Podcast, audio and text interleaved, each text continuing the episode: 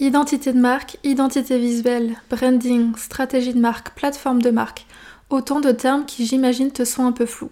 Certains sont utilisés à tort et à travers, ce qui fait que ça devient très vite compliqué pour les non-designers de savoir ce que c'est réellement. Je reviens donc dans ce nouvel épisode pour t'expliquer ce qu'est la stratégie et l'identité de marque.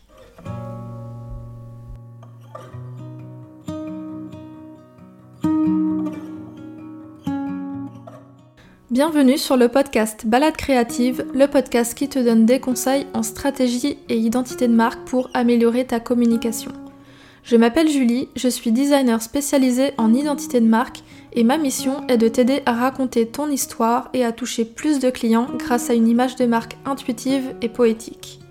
Je t'emmène avec moi un mardi sur deux pour te partager mon expertise, mais aussi mon quotidien d'entrepreneur en toute transparence et sans filtre.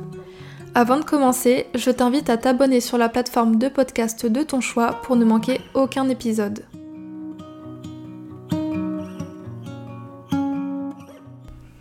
J'ai remarqué que le métier de designer c'est souvent mal connu. Il y a vraiment de nombreuses spécialités et je sais que c'est parfois difficile de s'y retrouver.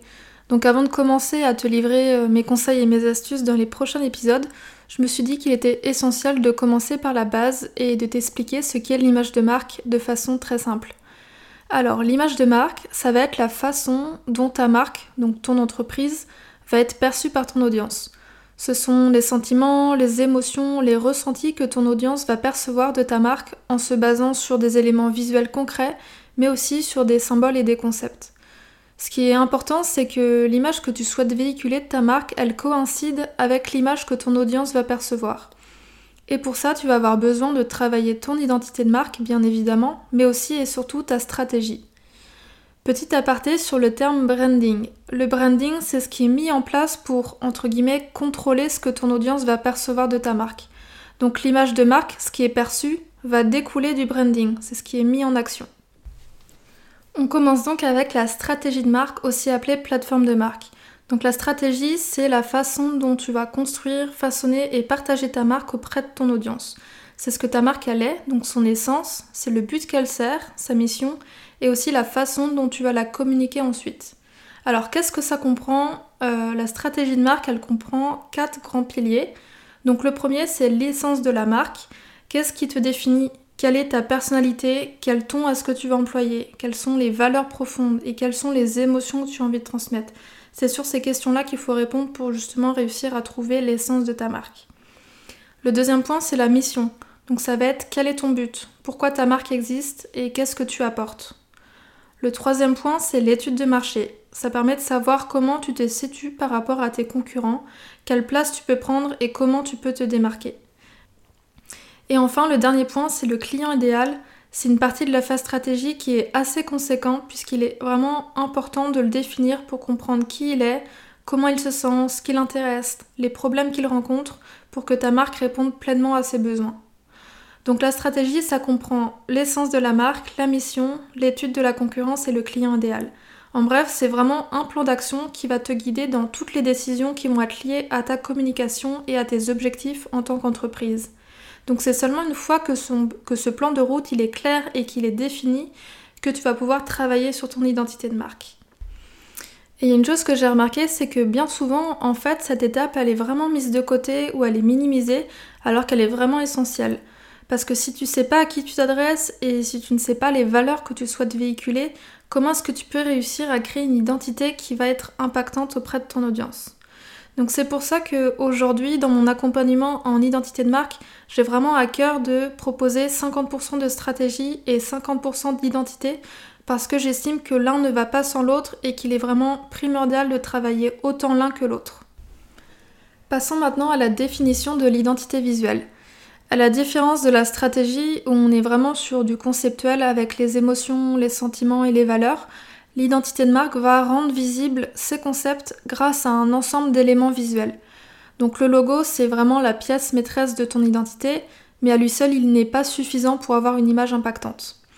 Donc qu'est-ce qui est inclus dans l'identité visuelle? On va retrouver le logo et ses déclinaisons. Donc ça comprend un logo principal et ses variations pour que ton logo puisse s'adapter à tous tes supports de communication. Donc par exemple, la version de ton logo qui est horizontale sera parfaitement adaptée dans le header de ton site. Donc le header c'est la barre de menu en haut du site. Mais il ne sera pas forcément adapté en photo de profil Instagram car il risque d'être peu lisible. Et dans ce cas-là, une version de ton logo plus compacte sera mieux adaptée. Les variations, elles dépendent vraiment du nom de ton entreprise et de tes besoins.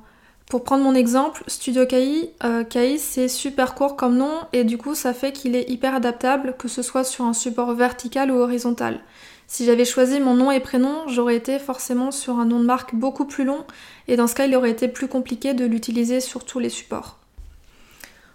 On retrouve également la palette de couleurs. La palette de couleurs, c'est ce qui va permettre à ton audience de te reconnaître tout de suite, de reconnaître tout de suite ta marque. Elle est définie en fonction des valeurs que tu souhaites véhiculer et aussi de la psychologie des couleurs.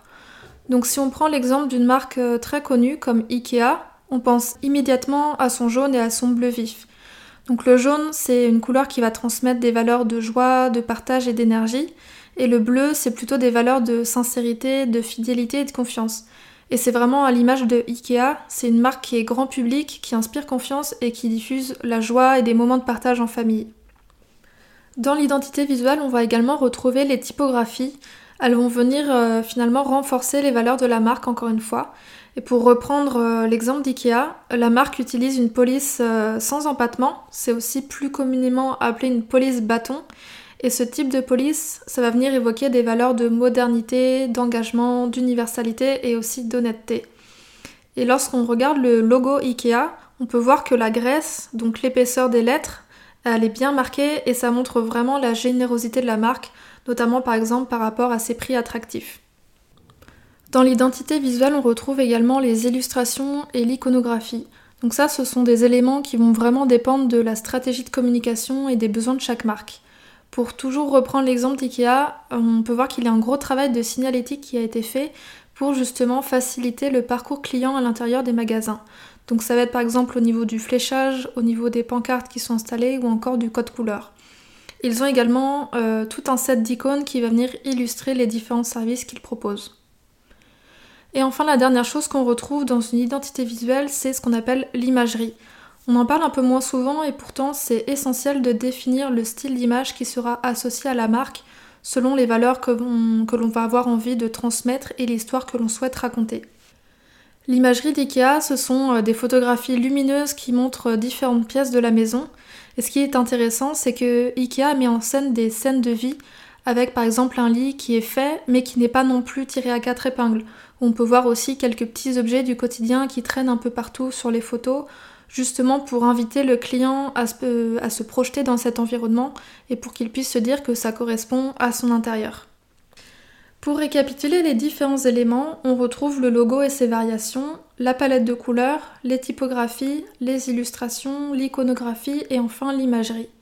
En bref, l'identité visuelle, c'est vraiment un ensemble d'éléments qui sont imbriqués les uns dans les autres et qui veut venir renforcer la confiance que ton audience a envers ta marque. Elle véhicule des notions clés qui sont liées à ton business et ça met en évidence les valeurs et la personnalité de ta marque, donc des éléments qui ont été identifiés dans la phase stratégique. Donc pour conclure, il est vraiment essentiel de soigner son image de marque, parce que c'est vraiment en se basant sur son ressenti et les sentiments que ta marque lui procure qu'une personne va choisir d'acheter ou non chez toi. Tu auras beau avoir les meilleurs produits et les meilleurs services, si ta communication elle est bancale et qu'elle ne transmet pas les bonnes valeurs ou les bonnes émotions, tu risques vraiment de passer à côté de belles opportunités de vente. Voilà, j'espère que cet épisode t'a intéressé malgré le côté très théorique de la chose, mais c'était important pour moi de t'expliquer en détail ce qu'est une identité et une stratégie pour que tu comprennes vraiment mieux mes prochains épisodes lorsque je rentrerai dans le détail. Si tu as envie d'en savoir plus sur l'identité et la stratégie de marque, je t'invite à me suivre sur Instagram @studiokai où je poste régulièrement euh, des conseils et des astuces sur le sujet. A très vite